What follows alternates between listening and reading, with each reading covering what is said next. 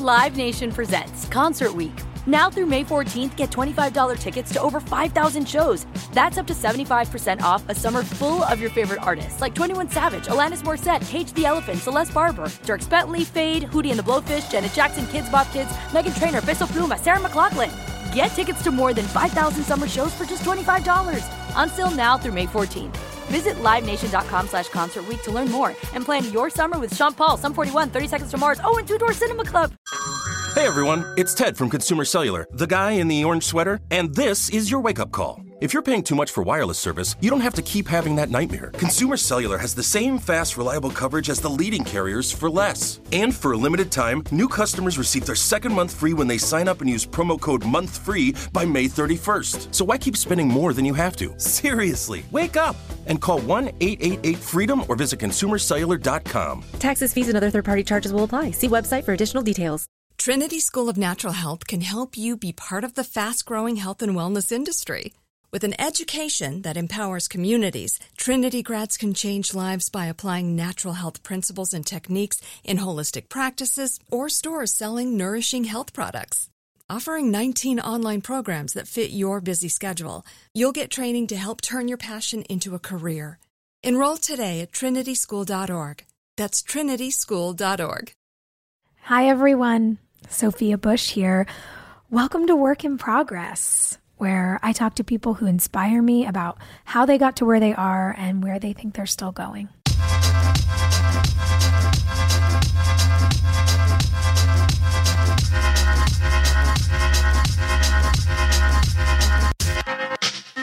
Today's guest is Cecile Richards. She is a national leader for women's rights and social and economic justice.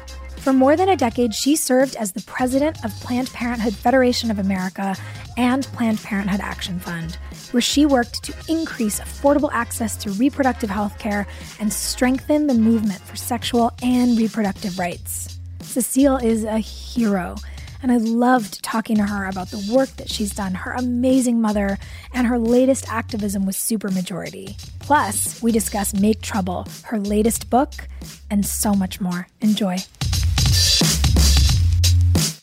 I'm just, thank you again. I'm so excited uh, to talk with you, and there is so much to discuss. I'm so excited for the listeners to get to spend some time with you because you are a powerhouse and such an incredible leader and from the outside I would I would think to many people you seem like this, you know, fearless, unflappable icon and I often think when, when leaders are Sorry. seen, well, but you know what I mean. I, I think that so often when leaders are seen in that kind of a light, while it is completely deserved, that can also be a bit conflated with you being, you know, impenetrable or, or unaffected. And I know, because I've had the pleasure of your company, that there is a an incredibly sensitive and dynamic woman in there. And so I'd love to start talking about her, you know, Cecile the the person, not just our fearless leader. So can we go back to the beginning? Were you were you a tiny firecracker like this as a child? well, um, I think it's a good it's a good question about all of us just sort of showing um, both our vulnerability and also the challenge right now, because mm-hmm. I do mm-hmm. think anyone who's not feeling somewhat worried or sometimes um, fearful probably isn't paying attention. So yes. I think it is a good it is a good place to start. You know, I grew up in Texas as I and as I said, growing up in Dallas, you know, I was I lived in a family where my parents were fighting against everything that was happening. They were part of the civil rights movement, they were part of the farm workers movement. They were really trying to kind of band with other progressives to make Texas a more hospitable place.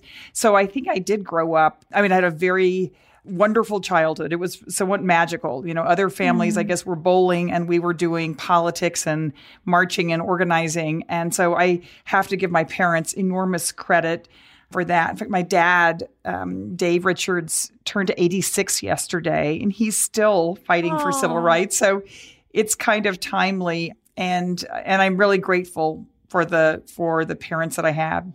Yeah, I mean, what an incredible thing that they not only that they were so progressive and and concerned for community, but also that they brought you into it. You know, as as a kid, I think so often people think children shouldn't be exposed to such serious things and they don't need to be worried about the world. But what a gift it is to give a child a perspective on how you really do have to show up for people and fight for people and, and what that kind of fight looks like. I imagine that informed everything for you as you grew up.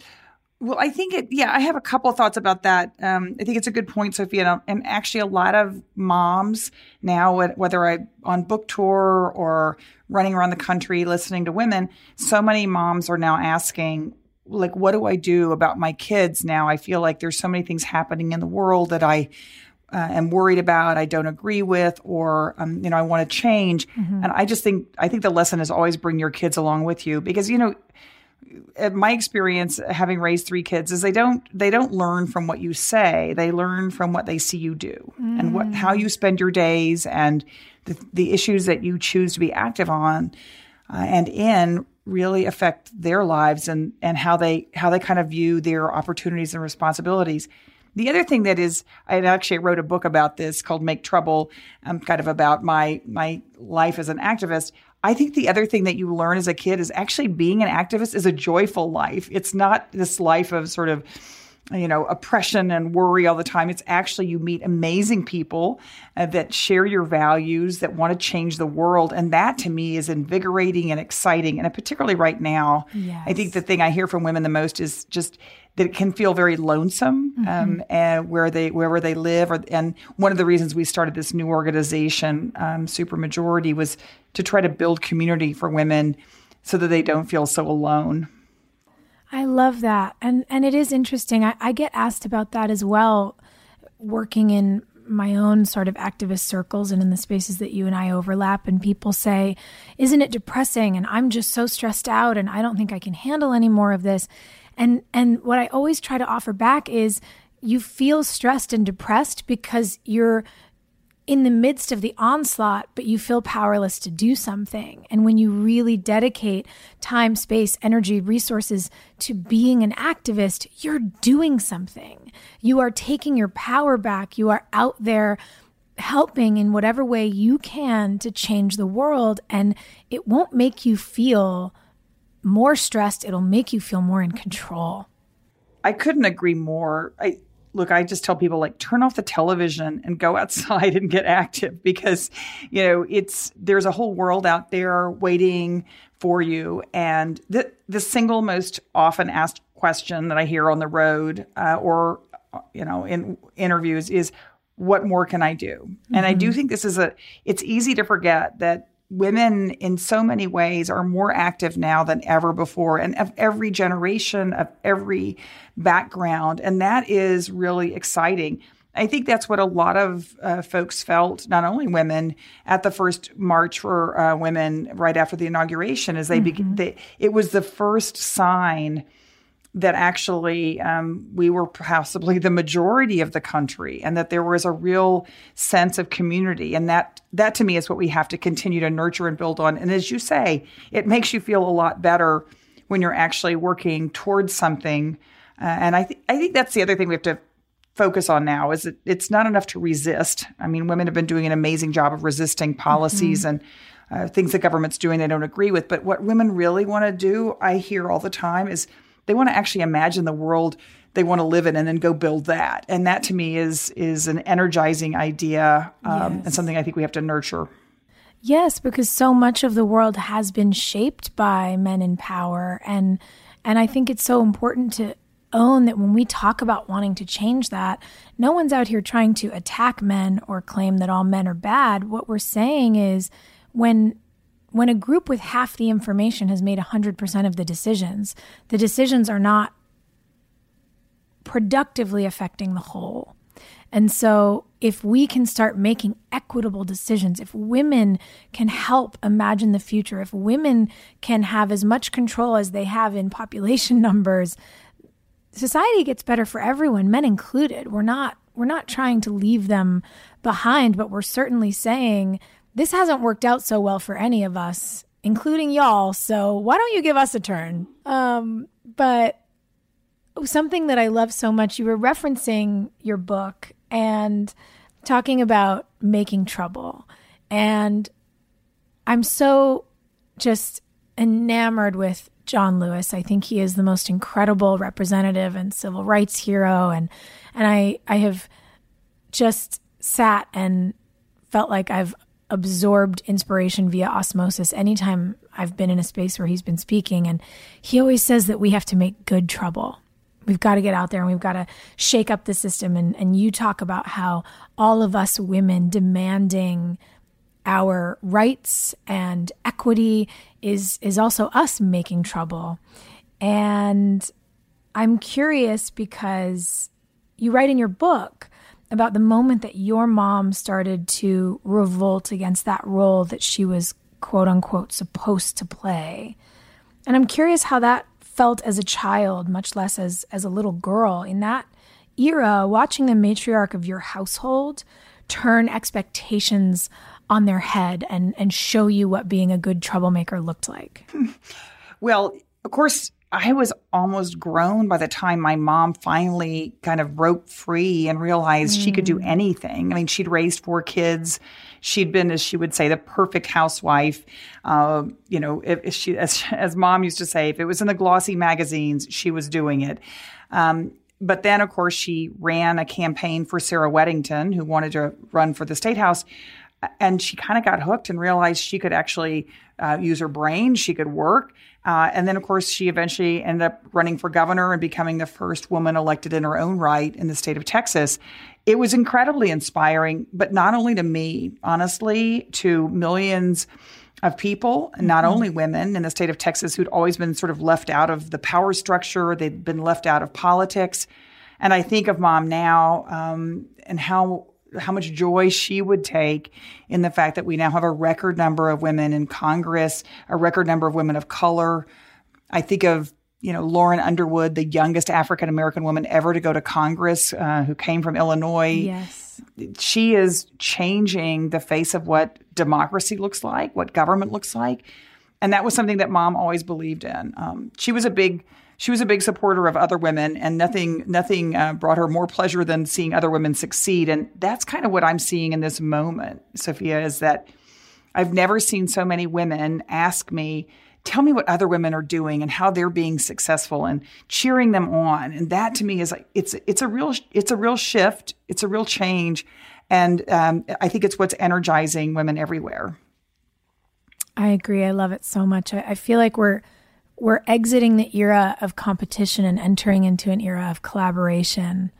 And I I love the way that it feels, and I love that you brought up Lauren Underwood. I'm so lucky. I I spent many years working on a job in Chicago, and so I had residency in Illinois for a long time, and uh, have held on to it for a while because I really do love it there. And I was able to sit down during her campaign and speak with Lauren and hear about all of her expertise coming from the healthcare system and where as an expert in that field, she saw the holes and how she wanted to be advocating for patients and for citizens alike. And I, I just was the most inspired by her campaign. And the day she won, I was bawling. I was like, this is a very irrational reaction that I'm having, but I'm just so happy. Right. I mean, Lauren's a, Lauren is this interesting. I'm thrilled that you know her, and and because I I feel like I'm like on a, a national campaign to make her a household household word because oh, she, I, am with you. Anytime you need my help, let's go. Oh, fantastic! No, because I mean, she. It's funny. She and I just did an event together in in Washington D.C. And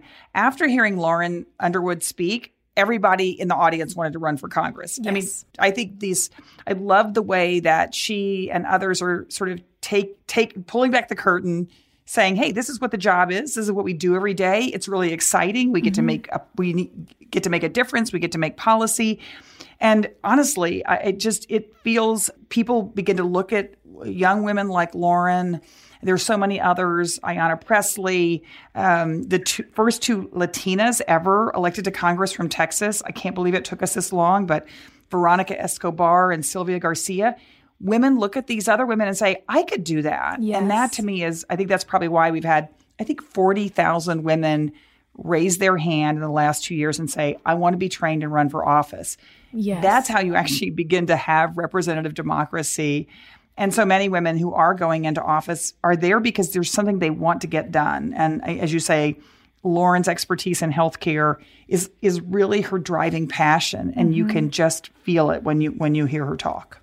And I think that that's such a good message for anybody who's listening out there. That if you have something that is your reason for getting up in the morning, you know that thing that lights that lights your internal furnace, you can run toward that and and quite literally use that passion to change the world. And I think for so long so many of us would think, well, but I, I, couldn't possibly do that. That that has to be somebody who really knows what they're doing. And if I've learned anything in in my in my years, you know, becoming an adult, it's that even the best and smartest people in the room are still figuring it out as they go. There's no roadmap for how to build a better world or how to fix a problem. We have to create it ourselves. And so I had this sort of stunning realization. I was talking to my dad the other day, and he goes, "You you cracked a joke last time you were here for dinner about all my platitudes, and I realized I just speak in platitudes." And I said, "Well, I've realized cliches are cliches because they're true. So you know the the the whole the adage of if if not us then who, it's become an adage because it's true, and and really if not now then when. And it's been so incredible to see so many."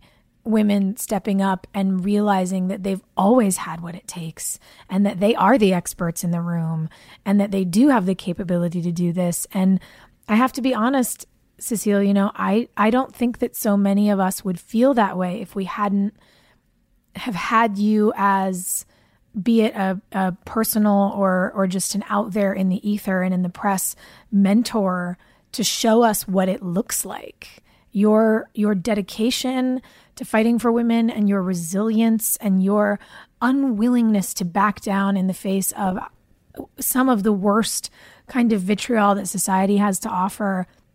I just I think you are the ultimate badass and I'm quite sure your spine is made of titanium and I just am so excited that you're here.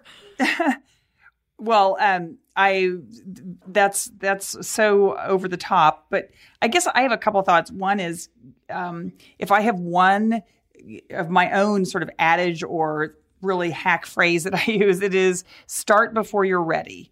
Because I think so many women, and including me, I mean, other, you know, women who've worked with me, we always think that there's this perfect moment when the stars are going to align, when our kids are going to be the right age, we're going to have all the right degrees, all the laundry is going to be done and then it's going to be time for us to take that next leap and mm. that was something i learned from my mother because she you know she was never the one they wanted to run they there was never anyone in Texas who came up to her and said, I think it's really time for a progressive woman governor. She just did it anyway. And I do think that's what we, women just have to be taking chances now. And I think that is what is, I think, exciting to see other women supporting women who are daring to challenge the status quo, jump in before they actually have all the, you know, quote unquote experience they need. Men have done that forever. And it's exciting to me that women are now, um, again, just not waiting for instructions, not waiting for permission, and just doing it. I love that. It makes me think of when Ruth Bader Ginsburg was interviewed and they said, well, how many women you know, would satisfy you on the Supreme Court? You know, when, what would it take? And she said, well, I'll, I'll, I won't be satisfied until there are nine. Yeah. And everyone was so, she said people were just, you know, so shocked. Like they balked at the statement. And she said, well, there's always been nine men and none of you had a problem with that. And it's, right. It's, it's in those moments that you realize how silly these double standards are. And, and I think about those leaders and you mentioned one, you know, you said that you you got to meet Sarah Weddington when you were 16, I believe. And mm-hmm. she argued Roe v. Wade in front of the Supreme Court. What do you what do you remember, you know, as a as a teenage girl watching your mom step into the foray of politics and and do all of this to your point perhaps before she was ready. Is there something that being in that arena, that that being around Sarah, that she said or did that that has always stuck with you? Well, I think that I guess my overwhelming thought as as a teenager was like how exciting it was to be able to see my mom in a completely different role other than running carpool and you know baking the perfect birthday cake and all the things that she'd always done which which are great. I'm not taking that away from anyone, but it was it was honestly such a revolutionary idea that um, that that mom could do her own thing, and it. I mean, obviously, it changed the trajectory of my life, and I think that's again, I think it's why it's so important that we see women. Uh, I love the fact that, for example, now we have so many women running for president because it yeah. used to be even when mom got in into politics there were all these rules you know as, as, she used to say you know no patterns on television pick a hairstyle and stick with it. You know, there were all these rules about how you had to be. I love the thought that now that all kinds of different women can be in politics, you don't have to be this stock character. Yes. Um, that to me is when we're really going to have a true democracy. Is that any kind of woman can run for president. Any any person um, yes. can can run for office and run for president. But those were the days where, yeah, there were a lot of rules, and mom just sort of steadily broke them. and we always laughed. I mean, the thought that there was a, you know, divorced, recovering alcoholic, progressive Democrat, uh, wo- Democratic woman who was elected governor of Texas was, I mean, that broke every stereotype uh, that that we had. Now, unfortunately, yes. That was then, and it hasn't things things have kind of gone backwards in Texas.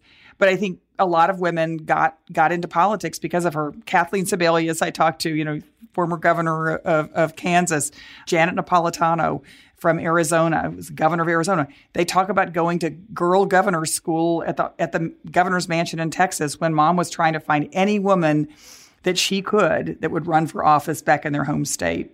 That's so cool.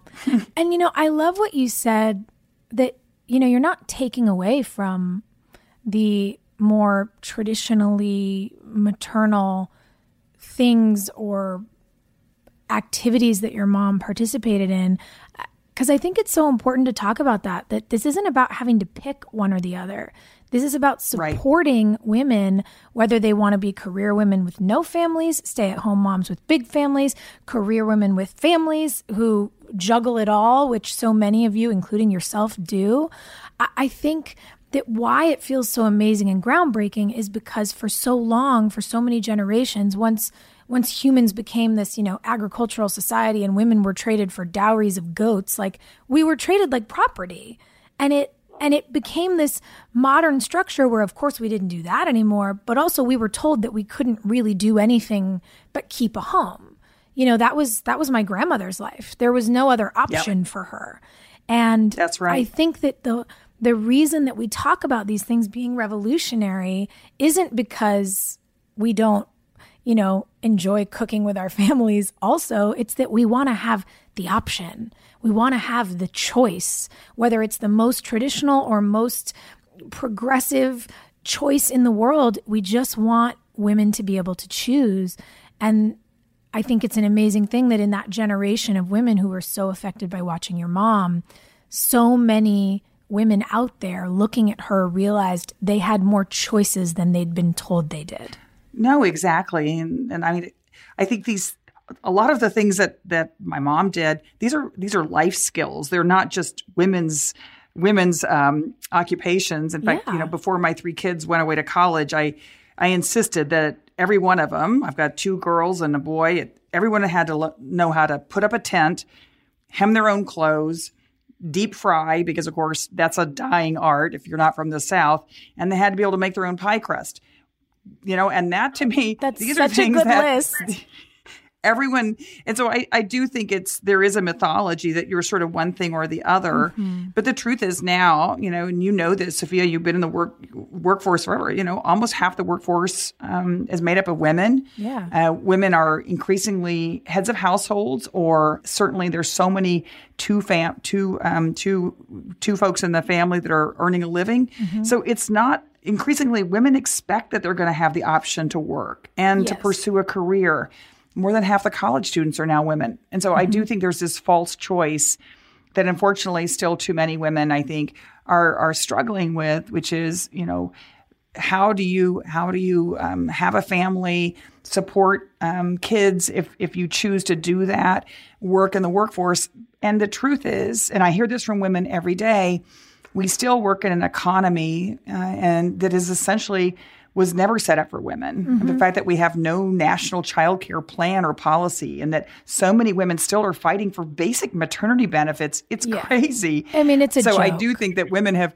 you know, we've we kind of retrofit ourselves into workforce that wasn't created to to um, to welcome us. Yes. And it's one of the reasons that that I really felt like it was important to start this new movement um, because there are just issues that is, is, we we know they are important to women having childcare, having access to healthcare, all these, mm-hmm. but they're important to men as well. They're yes. important to families. This isn't these are not women's issues. These are basic economic issues for millions of American workers, of course, and, and people. And when you look at peer countries and you see you know the the peer countries that have both paid maternity and paternity leave and you see the heightened productivity in their workforces and you see the higher worker retention people stay in jobs right. longer it, it's because if we take care of people equally and respectfully and we prioritize families and their wellness everybody does better. And and this myth that we seem to be stuck in in this country that those are, you know, women's issues or you've got to choose that the data proves otherwise. And it and it seems like it should be such a logical easy fix, but people want to fight on mythology rather than on on data science, which I'll never understand. And and I would imagine for you it's a crazy thing to see because your mom was fighting to get the ERA passed.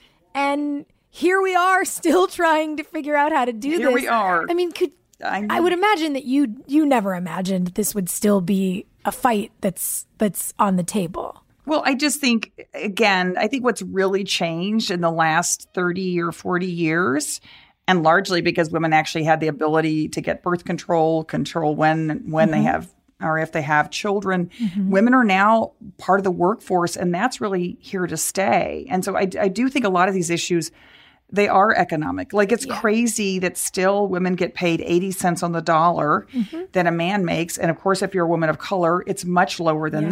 that everyone's for equal pay. Men are for equal pay, right? They're it, it benefits them if, in fact, their partners or their spouses or their daughters or their wives um, make make a fair wage. Um, Two thirds yes. of minimum wage workers are women. And that's why we have so many women who are struggling to basically economically uh, survive as well as take care of their kids. Because yes. if you're working at minimum wage and trying to support, pay for childcare, it's almost impossible. But these are issues, again, they're not women's issues. They're basic fundamental economic issues mm-hmm. that have majoritarian support.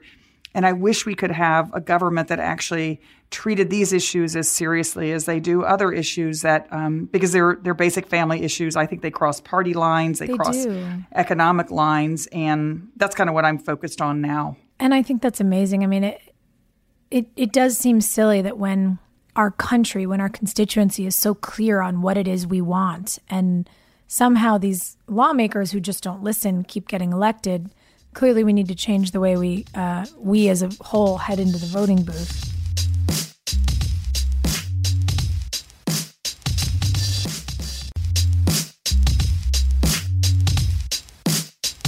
I like that you bring up talking about all of these women who work in, in minimum wage jobs because that's where your organizing career really began, correct? You started organizing right. women who were working for minimum wage. That's right. Yeah. And I mean, a lot of women obviously still do. And it's not only that they're working minimum wage, but that means a lot of them, until, you know, recently haven't had health care coverage, um, yes. sort of basic fundamental access that they, they need. Um, I mean, one of the things that there were so many things I got to work on when I was at Planned Parenthood. And one, of course, was the Affordable Care Act, which revolutionized access to all kinds of things for women, mm-hmm. including birth control at no cost and even just basic health care. But one thing I like to remind people how recent these some of these successes are mm-hmm. is I think before the Affordable Care Act, something like 14% of health insurance plans covered maternity benefits, wow. which you would think everyone is for maternity benefits. I mean, that's how we all kind of yeah. got here in the first place. Exactly. And now, how does everyone think we showed up on this planet? I know, I know. It's crazy. Although I remember we don't was, spontaneously appear. there was a there was a very famous um, Senate hearing when a, a, a, male senator said that he didn't believe that um, insurance companies should have to cover maternity care because he was never going to need it. Which I guess he was past his childbearing years. I don't know, but in any case, we we won that.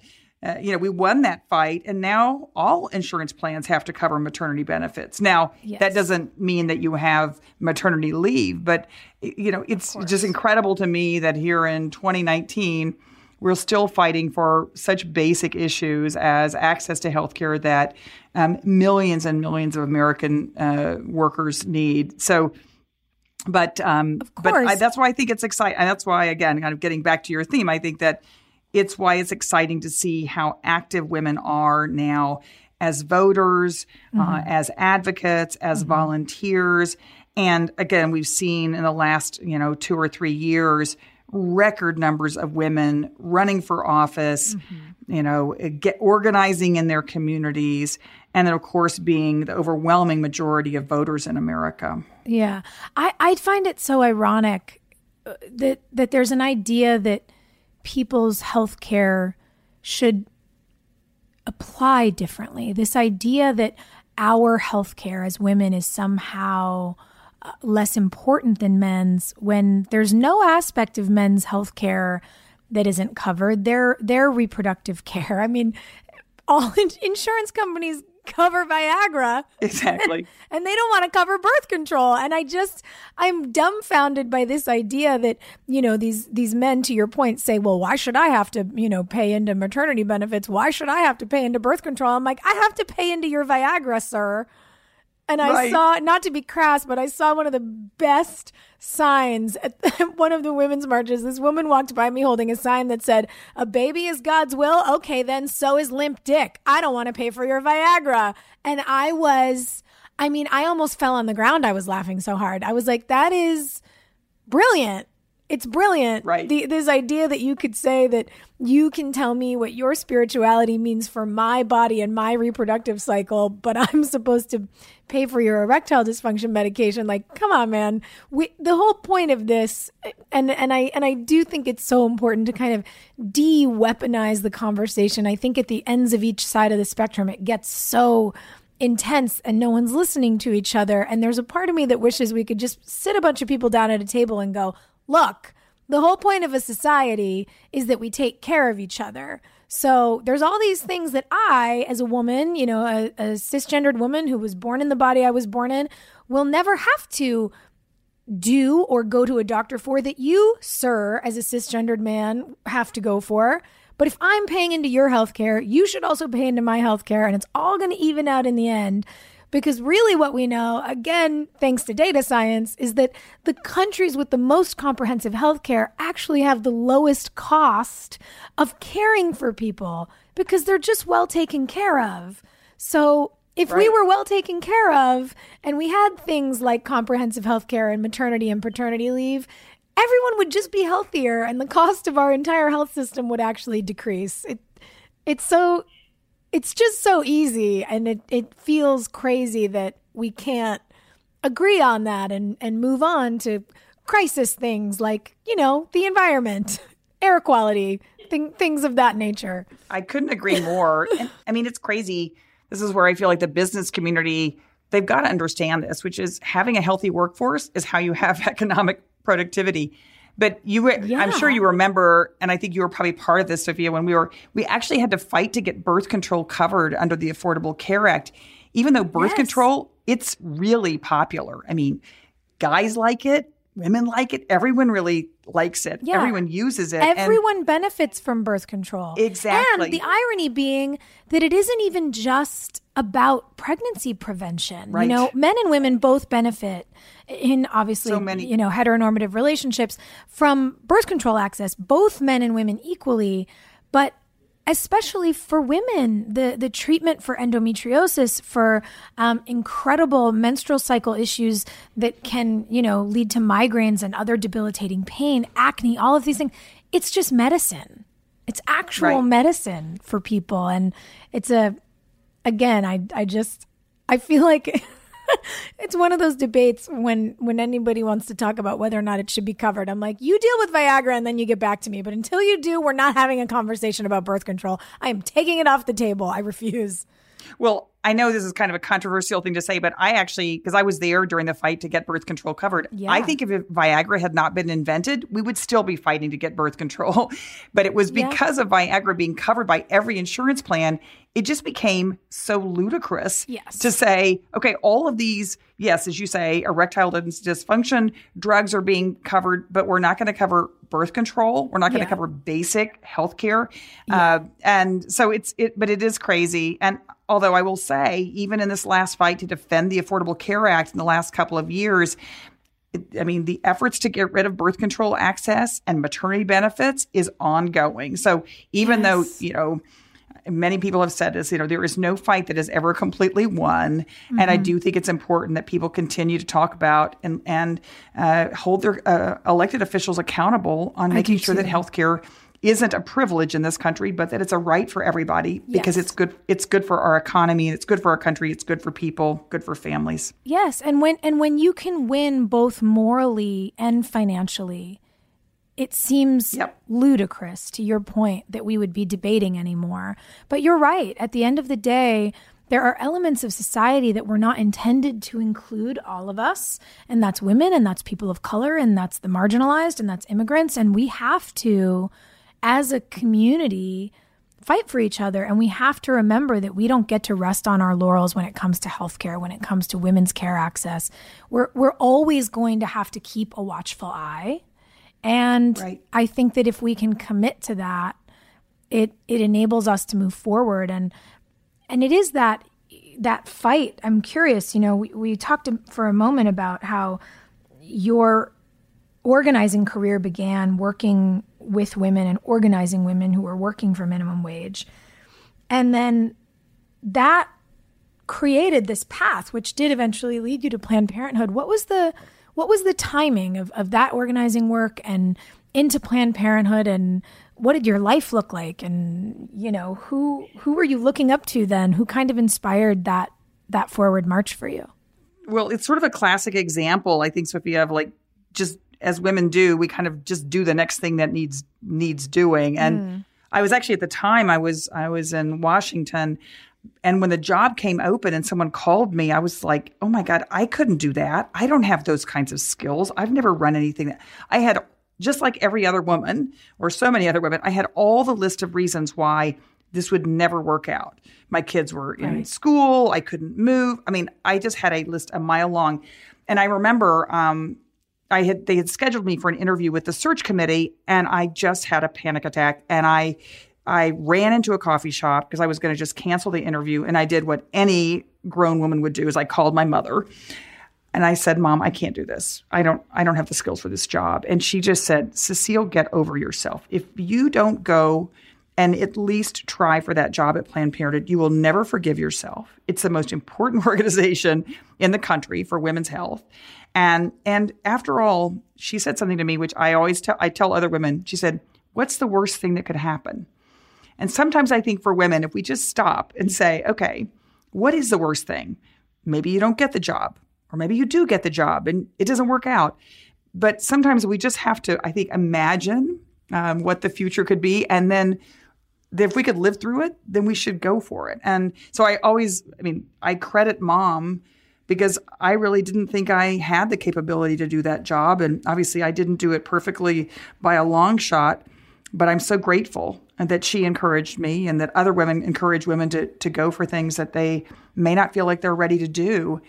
Because, you know, it's amazing what women can do. Sometimes we just don't know until we try. Why why do you say that you didn't do that job perfectly? And and look, I know that the word perfect is antithetical to reality, but what in hindsight do you say that because there are things that you would change or just because you're you know a human being who was learning along the way? Well, because I think as I think for a lot of us, um, certainly my growing up is like I think we always thought we were supposed to be perfect and that we weren't supposed to make mistakes. And I, um, and I'm of course every I'm because there were a million things I could have done differently or better, but that was because I was learning. And I think again, I think about it now, and that's why I do try to encourage particularly young women to say, you know what, it, the only way you're going to learn how to do more is if you take risks and try things that you don't know how to do. Um, And certainly that I I feel like it is important for all of us to share the things that we try that didn't work out because otherwise people do kind of put you on this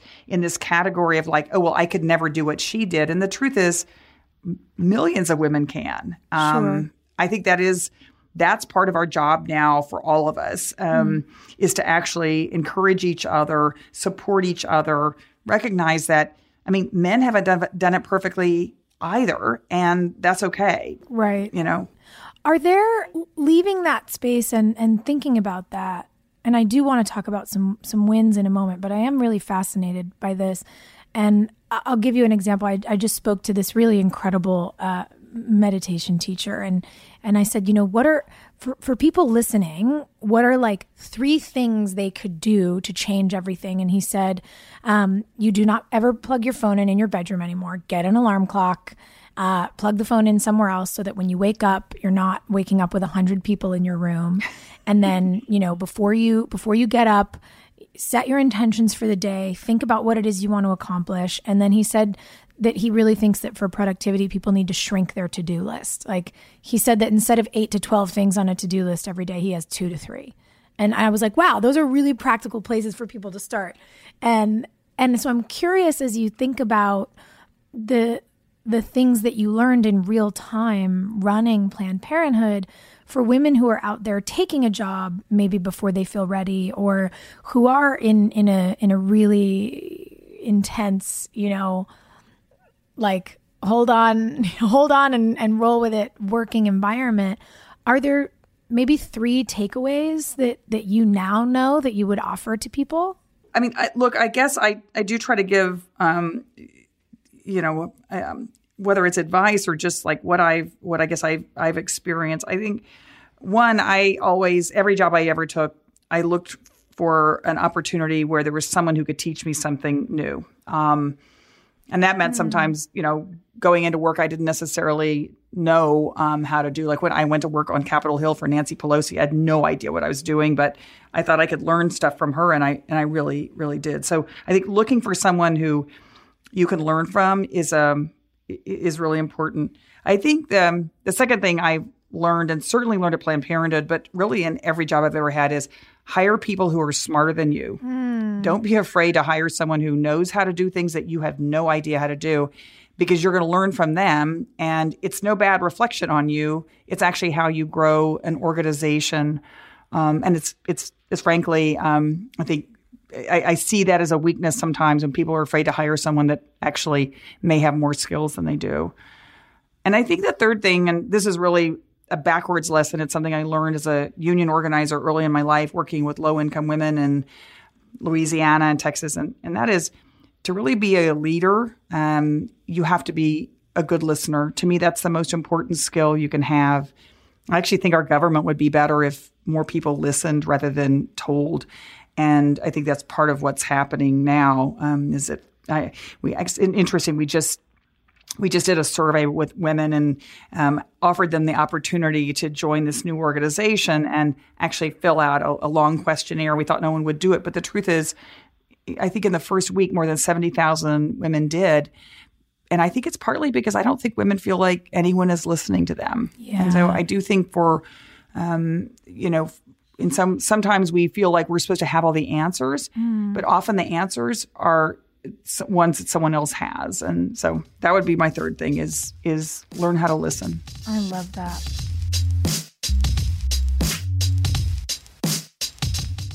I am so excited to be joining Gwyneth Paltrow's company Goop at their next wellness summit in Goop Health. The summit is right outside of San Francisco on Saturday, November 16th, and there are just a few tickets left, which you can get at goop.com slash in Goop Health. Goop's summit is led by Gwyneth and her chief content officer, Elise Loehnen. It's a day to explore what it means to be and feel well, physically, mentally, emotionally, and spiritually, and to connect with a curious, open minded community in person. At the summit, I'll be sitting down with Elise, who's the host of the Goop podcast and a real wellness seeker. She and I became friends recently, and I actually interviewed her for Work in Progress. So you'll be hearing from her on this podcast very soon. But at In Goop Health, I'm going to let Elise ask most of the questions. In addition to my chat with Elise, she and Gwyneth will be having conversations with a series of thought leaders throughout the day. And other practitioners, teachers, and culture changers will be leading classes and workshops. Guests will learn tools for everything from reducing stress to having hard conversations, quieting your inner critics, and taking care of your skin. And because it's Goop, there will be plenty of good food, drinks, vitamin B12 shots, my favorite, and some other surprises along the way. I'd love to see you there. In Goop Health is coming up on Saturday, November 16th in the East Bay, and you can get tickets at goop.com slash in Goop Health.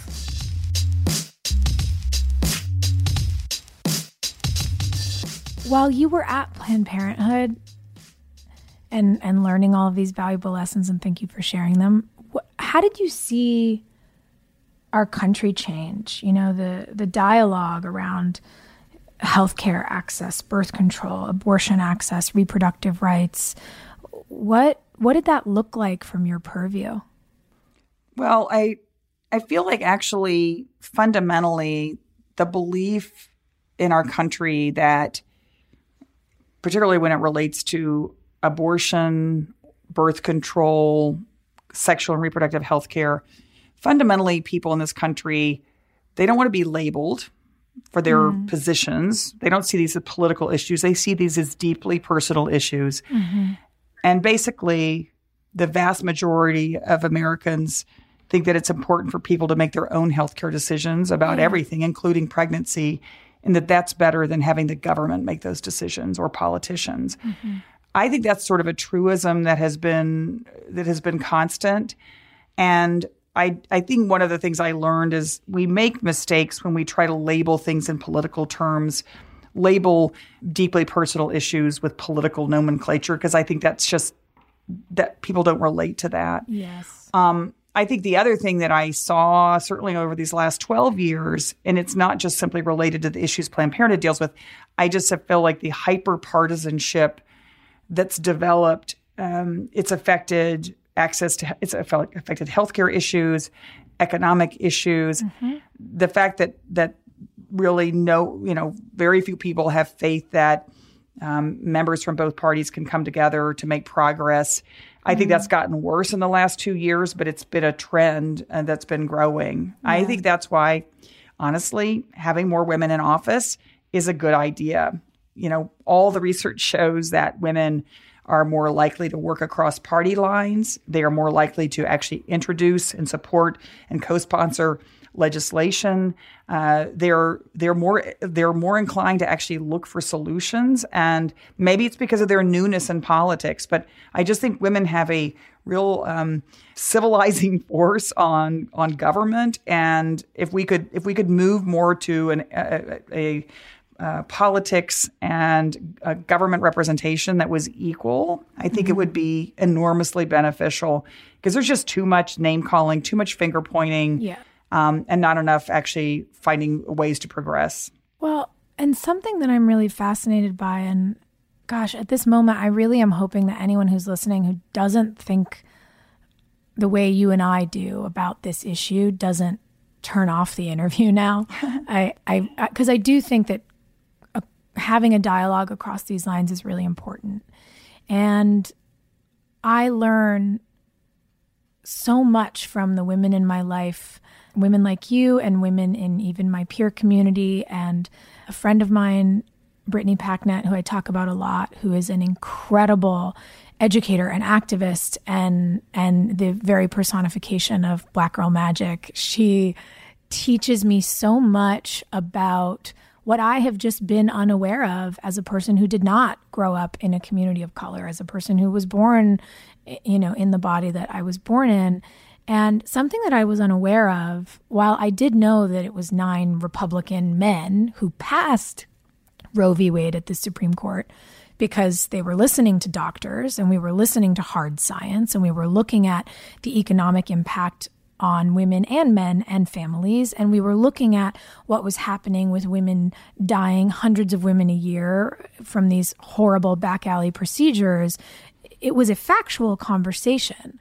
But what I didn't know was that the far right did not take up abortion as an issue even though Roe v. Wade was passed in 1973, the the sort of far right, you know, radical conservative movement, which I think is different than you know the kind of conservative that maybe some of your you know community in Texas was, or or half of my family likes to think that they are. Um, that that movement did not take up abortion as an issue until 1979 and that was when they'd really lost the, the, the, the final sort of death shutters of overturning integration the writing was on the wall and they realized that they were never going to be able to have these legally sanctioned uh, this legally sanctioned segmentation by race. And so they didn't care. It, it wasn't it wasn't an issue. It was a it was a medical and personal choice for people that was meant to be left to doctors and patients. And I find it strange that people think that that means doctors and women. It means doctors and women and their sexual partners because we don't get pregnant by spontaneous combustion. And and and to understand that the same group of people who wanted to discriminate based on skin color were then willing to weaponize pregnancy and poverty and rape and incest and and and threats to life because some pregnancies do threaten the life of the mother they, they chose to weaponize that incredibly painful and private experience for women and their partners and unfortunately sometimes women and the people they were abused by to create political gain. And that was a really hard pill for me to swallow. And right it's been very hard to think about the way that this debate rages. Uh, something that I also learned this year, which I'm embarrassed that I didn't know because I'm I'm a bit of a science junkie, is that you know this whole idea, this and and you can tell me if this is true, but I, I believe that it is because of who told me that these heartbeat bills are so ludicrous because there isn't a heartbeat yet. We're talking about a right. zygote, we're talking about a cluster of cells, and what what is quote heard at that you know i believe is it six or eight week exam six weeks at the right. six week exam is the electrical impulse being sent from the mother's heart when i and and just you know this idea that again this has been weaponized into this pr machine to to take science out of the room and and to take people's right to their own personhood out of the room and then what further is hard for me to understand is how they weaponize in some of these states uh, miscarriages against women, against women who might be ready to be moms or have babies with their partners or who've been trying to get pregnant for years and unfortunately lose that pregnancy and, the, and that that is that awful experience is being added into this debate. I, I'm really kind of dumbfounded and I wonder how you think we can have calm and factual and medical conversations about the topic because we do have this rule of doctor patient confidentiality, which is clearly being violated by all of this invasion into those exam rooms and by all of these people who scream at women and doctors at, at clinics. And I wonder how you think we de weaponize and bring some sanity back here because I don't know anybody who's ever gone, you know what I've never done? I'm gonna, I'm gonna, I feel like I want to go have an abortion. Like that's not somebody's choice. And, and, you know, I also realize that again, we're here to be vulnerable and talk. Like I, I make, I have these opinions as a person who's never been pregnant. Like which is kind of miraculous. Like I've lived with two people who I've dated for many years. I'm amazed that I've like never been drunk and stupid enough to like wind up pregnant by accident. I like I'm not literally knocking on my head because there's no wood around because I'm like I don't want to jinx myself now. But I've also been through this with friends who have made the right choice for themselves and you know whether that's friends who shall remain nameless or women who are in my peer group who I think are absolute heroes, like, you know, Busy Phillips getting up and telling her story and talking about what she needed to do yep. for herself at 15 and how that enabled her to have her career and eventually meet her husband and have her two children. And, and her, her life is fuller and better because she was in control of her own body. And to go and, you know, testify before Congress as she did recently, I, I just, I'm so in awe of the people who are able to step into this fight and and personalize it. Right. But I, I wonder what you think we do because we have all this information and yep. and we're dehumanizing people in the midst of this really tender topic and I don't I don't know what to do. Right. Well, a couple, I mean, I have a couple of thoughts, although this is obviously just a topic that we could talk about for a long time. And I think it's a couple of things you mentioned are important. One is this didn't used to be a partisan political issue. Mm-hmm. And as you said, I mean, in fact, the Republican Party was the party of small government. And that yes. meant keeping government out of your personal life. And that it is really an irony now that the party of small government has now become so obsessed with the most personal, private decisions that pregnant people, partners, families, couples make. Mm-hmm. And so that's one thing that I think it is important to understand the history.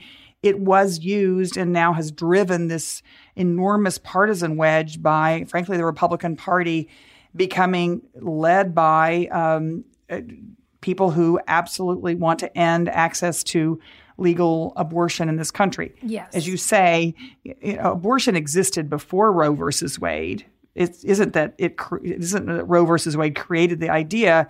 It was simply that young, healthy women died in emergency rooms all across this country. And because I worked at Planned Parenthood, I would meet doctors um, who can still recount doing their residencies uh, in emergency rooms, watching young women die. And I, I guess personally for me, we, I just as a country, I just believe we cannot go back um, to those mm-hmm. to those mm-hmm. days.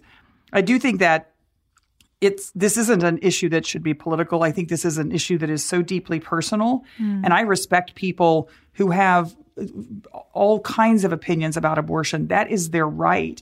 I think, though, fundamentally, where the American people are is they don't believe that politicians should make de- decisions about pregnancy. And as you mm-hmm. said, we have laws now in states where doctors are having to do invasive pelvic exams on women yes, that Missouri. are completely unnecessary medically, that are intrusive. Um, Can I actually just add something to that because I'm sure. I'm so glad you brought it up and and something that broke my heart to read is that in Missouri they this law was passed that doctors have to perform not one but two vaginal exams before a woman is allowed her right to choose that there's no medically legitimate reason to justify these exams, that the American College of Obstetricians and Gynecologists agrees that this is wildly inappropriate. They've called this an invasive obligation. And one doctor said, to put it succinctly, it feels like we are an instrument of the state in sanctioning sexual assault. It has been quite emotionally traumatizing, both for patients and providers. No, it's right. I mean, the stories. And the that st- takes my breath away. To hear a doctor say that they feel like the state is requiring them to assault their patients, that that is unfathomable to me. The, the stories coming out of Missouri are heartbreaking. Obviously, um, many of these exams are, are um, being undertaken or forced pelvic exams on patients who have desperately wanted pregnancies that they have to terminate for a whole host of reasons. Mm-hmm. It is it is the worst example, yes, of this what it looks like when the government becomes in charge of your body. Mm-hmm. And I do think when you ask because we could talk about this topic and there's so many things that need to be done, but I, I what I hear from women everywhere, and it's not only about the topic of abortion or reproductive health care, it is that we have to we have to return to a time of empathy yeah. where we actually listen to people. Yeah. And again, you mentioned Busy Phillips. I have such admiration for her telling her story, which is not easy in front of Congress. Of course, people, women, couples, mm-hmm. Families are now sharing the most deeply personal stories of their lives in order to try to create a sense in this country that we can empathize with other people being able to make their make these personal decisions. But that to me is where when, when we have, frankly, you know, a, a, government and the president of the United States accusing women of the most horrific things. Yeah. Um, that is it's it's I I believe that we are better as a people, and it's interesting. I think at, partly as a result of whether it's Missouri and or Alabama banning basically all access to safe and legal abortion.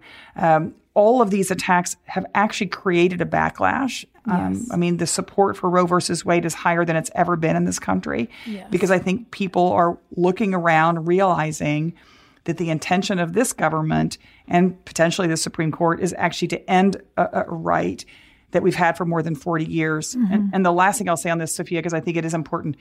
At Planned Parenthood, we worked so hard to get birth control access for millions of people. And in fact, now I think 70 million um, people have access to no cost birth control as a result.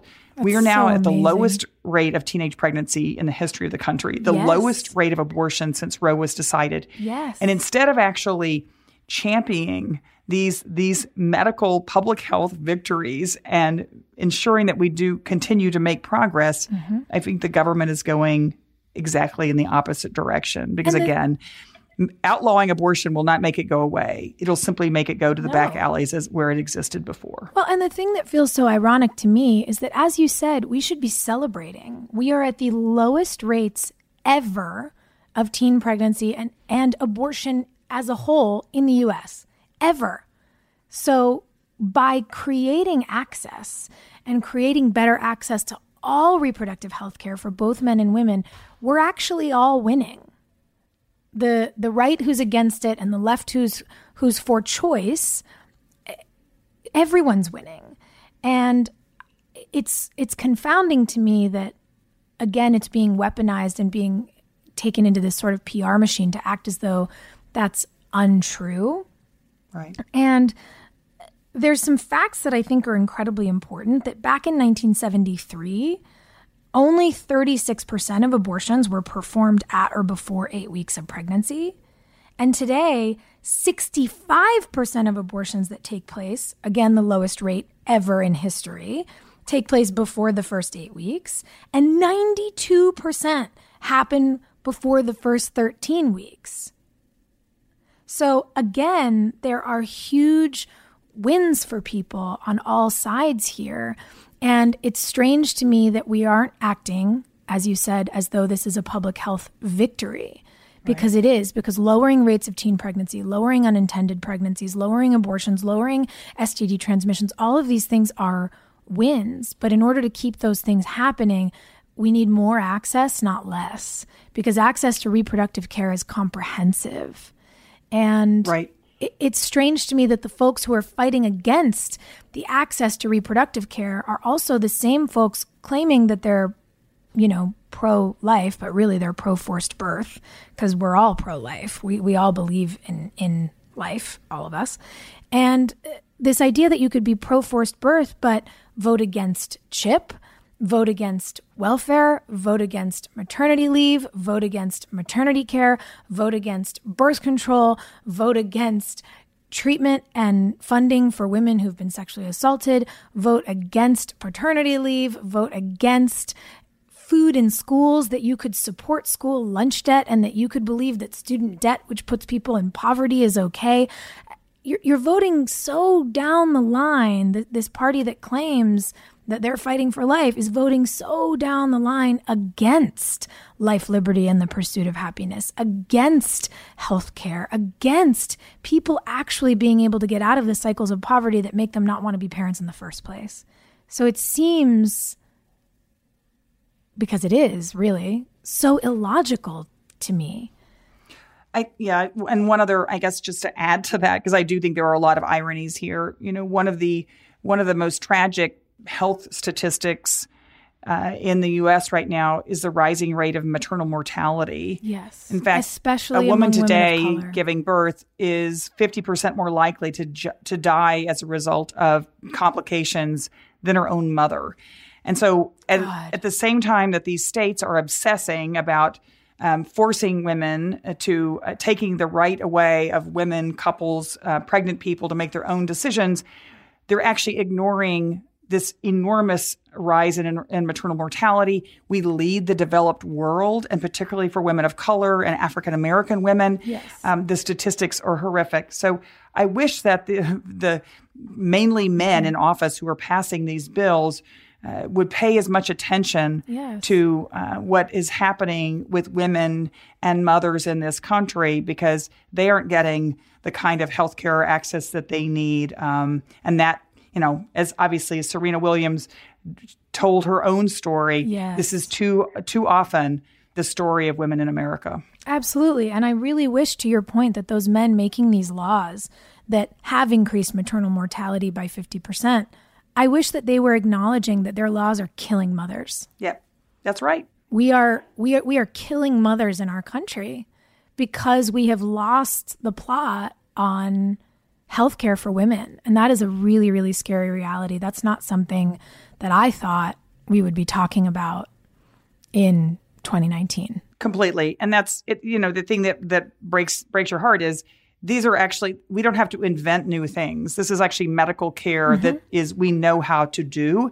We just simply need the political will in this country to make sure that yes. everyone gets access to health care. And again, I mean, it's sort of circling back to the to the the big theme. I just think that is why you are seeing more women politically active than ever before. Yeah. Women were 54% of the voters in in 2018.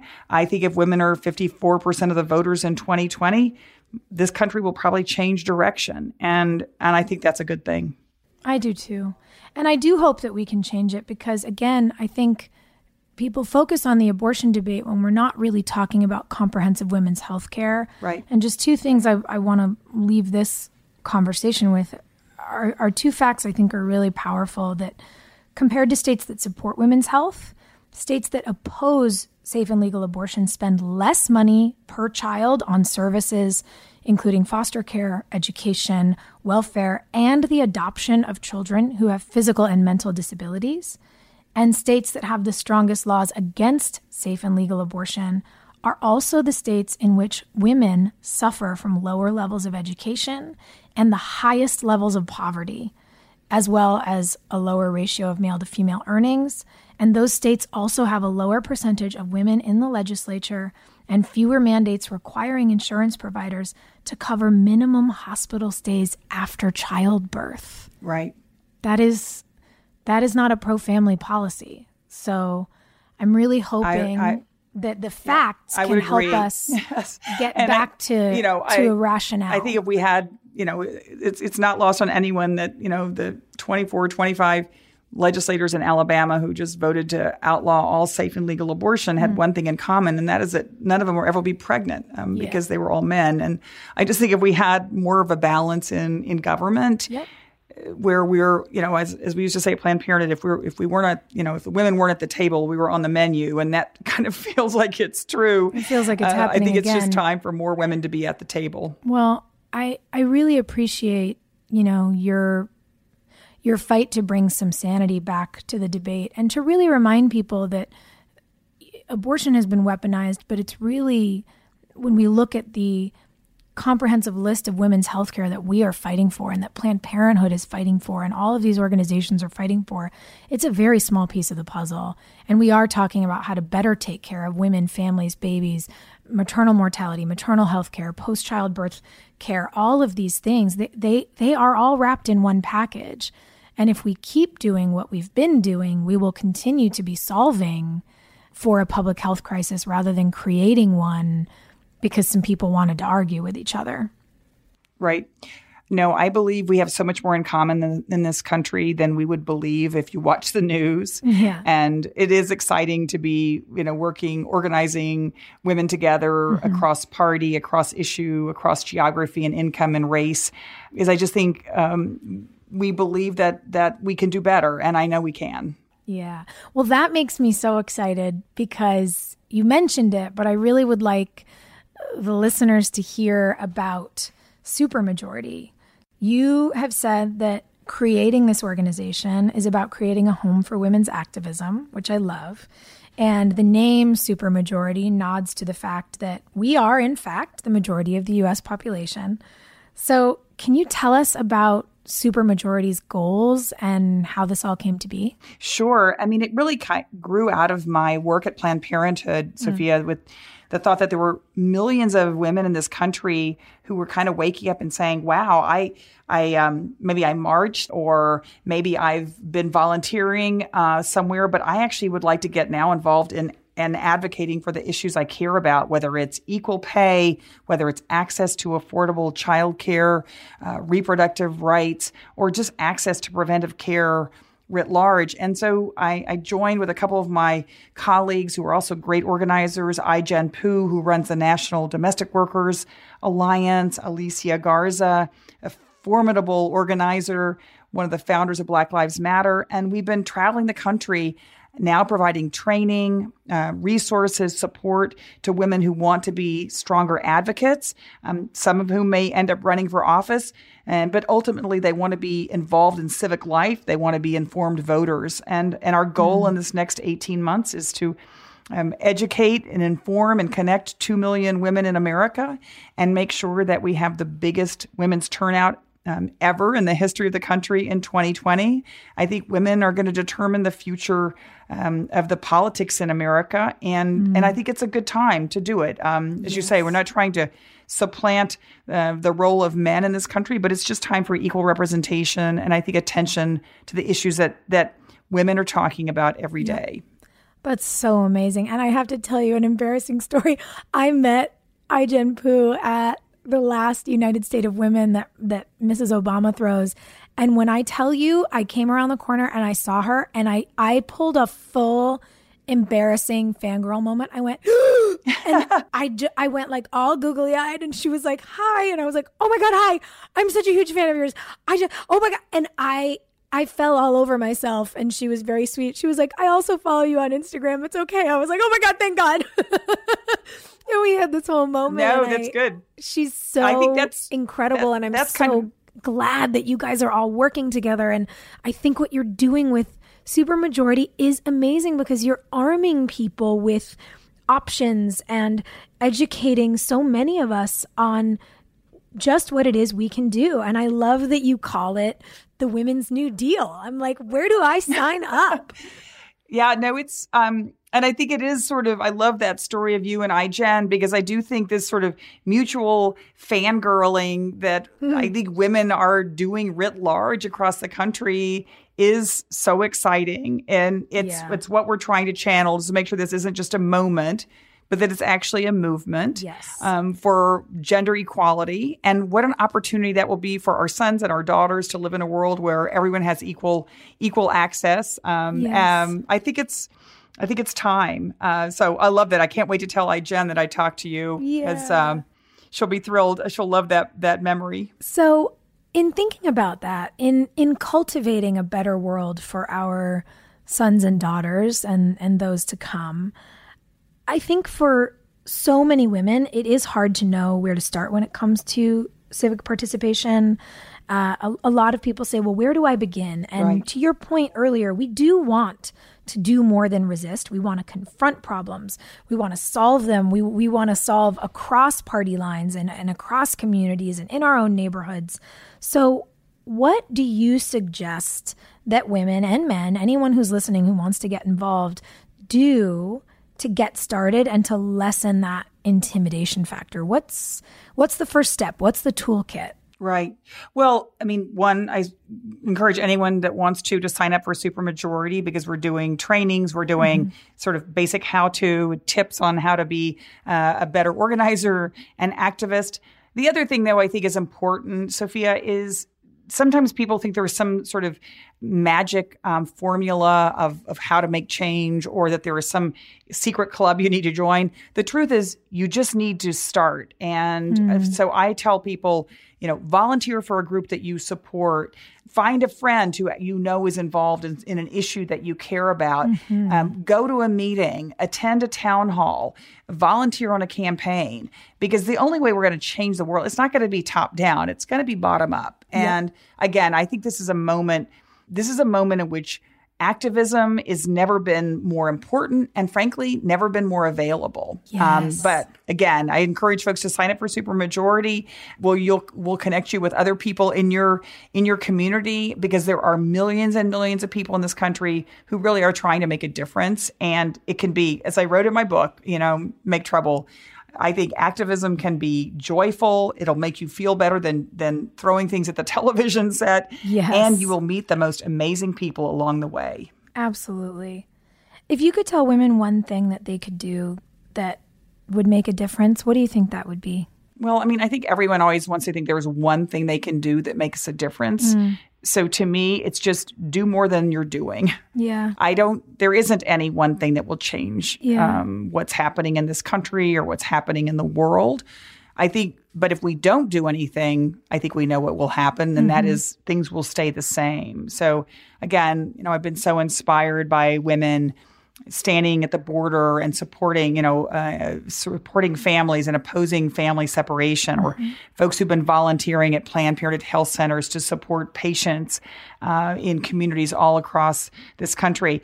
Folks who are running for office, people who are attending, um, you know, whenever Congress is back home, you know, yeah. go and make make your voice heard. Yeah. Is if everyone just does that much more, I really do think that's how change happens. It's not going to be one magic magic thing. And again, if you can't find anything else to do, um, join us at Supermajority, and we'll put you to work. Yes, and we'll make sure we'll we'll get. Uh, in our stories for this episode, we'll get the supermajority link up and we'll make sure that all the listeners have uh, a quick access to get signed up. Um, hearing you say that makes me think about my friend Glennon Doyle says, when you don't know what to do, do the next right thing. Right. And I just love That's that. Right. It's like you got to take the next step and and we've got to keep going. So Agreed. Obviously we could expound on issues and legislation and uh, inspiration and, and the fight forever. I am curious kind of going back to that first initial question, when you're not being one of the most inspiring women in our movement, what's a normal day? What is, what's your break or guilty pleasure show or moment of self-care? What do you enjoy doing with your kids? You know, what's what's your personal life? Yeah. I mean, look, I think my kids and my family my husband Kirk, who has like stuck with me for all these crazy years, um, that is really where I get my, I guess, my um, reinforcement. So whether it's getting to, you know, make pasta with my kids mm. or um, go out and take my dog Ollie with Kirk for a walk in the park, I think we all just I, have I've never really appreciated more how much we do need to um, take time for ourselves and to be committed to the long haul because this mm. this it can be exhausting. It can be discouraging. Yep. We're going to lose more than we win. And I think it's important that you know for for folks who may be listening who feel like they've just been you know beating their head against the wall, it's okay to take a break. You know, Other, mm-hmm. someone else can replace you on the field until you're ready to come back in.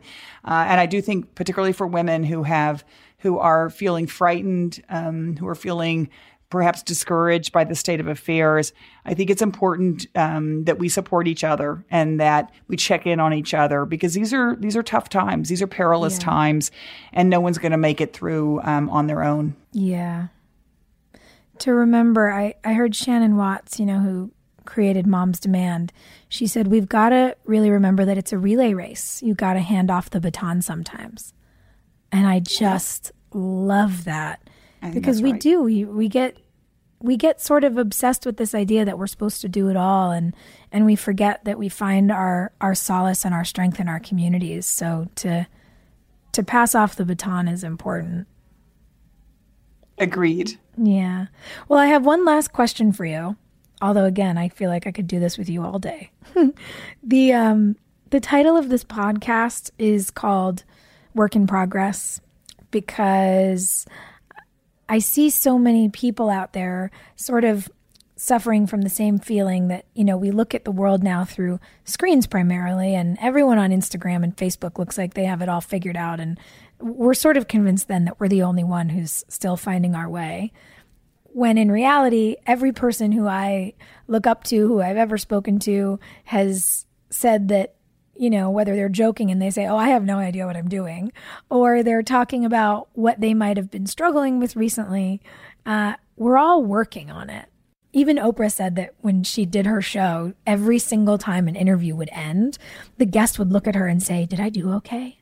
Whether that was Barack Obama or Beyonce or, you know, the world's biggest CEO, everybody just wants to make sure they're doing okay. So, as a person who I certainly look at as, as, you know, a leader and an inspiration who's also a very real human, what would you say right now in your life feels like a work in progress, uh, a goal or a project or or something that you're really working on figuring out next? um, probably so many things, but I guess I'm a really impatient person. I just, um, in fact, one time I had a, a, a coach who said to me, she said, "You don't need to count to ten. You need to count to like a thousand.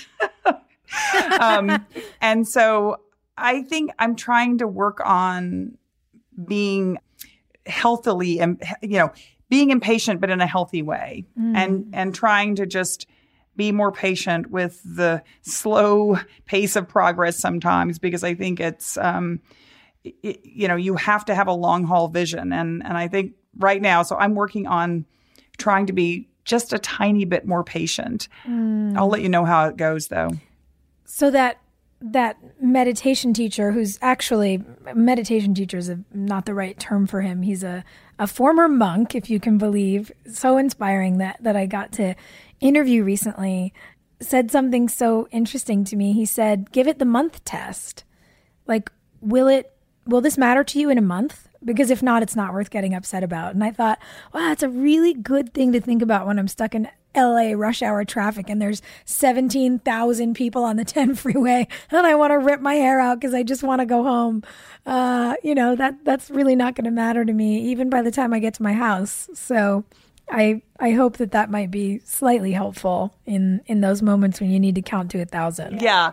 No, I mean I think it's it's sort of like don't sweat the don't sweat the small stuff. Uh, yeah. Uh, and I do believe in that. Um, I think that I think the challenge right now, and a lot of the things we've talked about on this podcast are these are long term issues yes. to solve. Um, and building a society where people have equal opportunity and where uh, you know we can whether it's based on race or gender or sexual orientation all the things that have you know have been barriers to people in some ways mm-hmm. because of our culture mm-hmm. i think these are not things that get solved overnight and i think it's easy to get frustrated when you feel like you can't change what's happening in Alabama immediately or change what's happening in Missouri immediately. Mm-hmm. But it's important to not give up. Yes. And I guess that's the most that's that's what I try to keep in mind. Um, yep. But um, it's been such a thrill to talk to you, Sophia. Thank you for you thank you for including me, and good luck with this really important podcast. This show is executive produced by me, Sophia Bush, and Sim Sarna. Our supervising producer is Allison Bresnick. Our associate producer is Caitlin Lee. Our editors are Josh Windish and Matt Sasaki. And our music was written by Jack Garratt and produced by Mark Foster. This show is brought to you by Brilliant Anatomy.